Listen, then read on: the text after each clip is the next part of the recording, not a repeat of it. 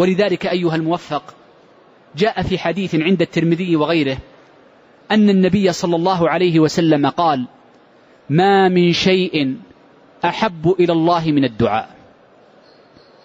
الله عز وجل يحب الدعاء الله يحبه أن تدعوه الله عز وجل يحب أن تمد يديك إليه جل وعلا. ولذا فإن دعاءك له جل وعلا عبادة وإن لم يستجب دعاؤك.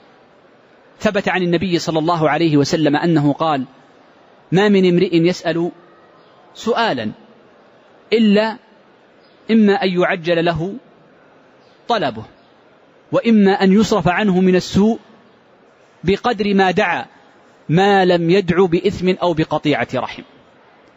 هذا الحديث يدلنا على أمرين.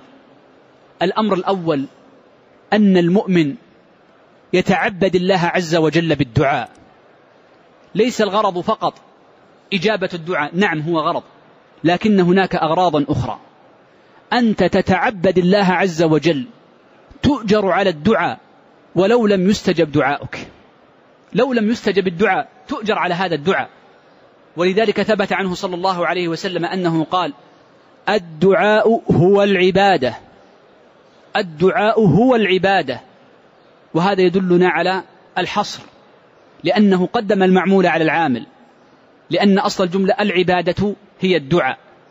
فلما قدم المعمول على العامل دلنا على الحصر. وهذا يدلنا على فائدة.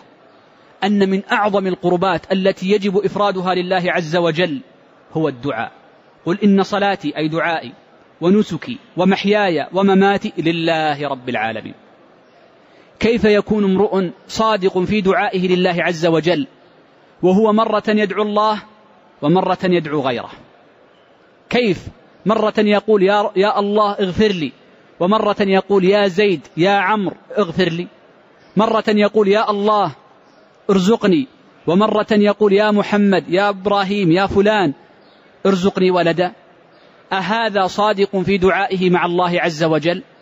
أهذا جعل العبادة لله عز وجل؟ أهذا امتثل قول الله عز وجل قل إن صلاتي ونسكي ومحياي ومماتي لله رب العالمين لذا الدعاء لله. لذا الدعاء لا تمد يديك إلا له سبحانه وتعالى. كلما كمل تعلقك بالله كلما كان أحرى بإجابة دعائك بأمر الله عز وجل. إذا الأمر الأول الدعاء هو العبادة.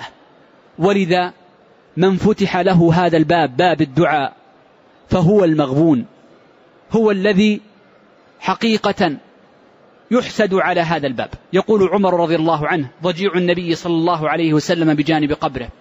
يقول إني لا أحمل هم إجابة الدعاء ولكني أحمل الدعاء نفسه.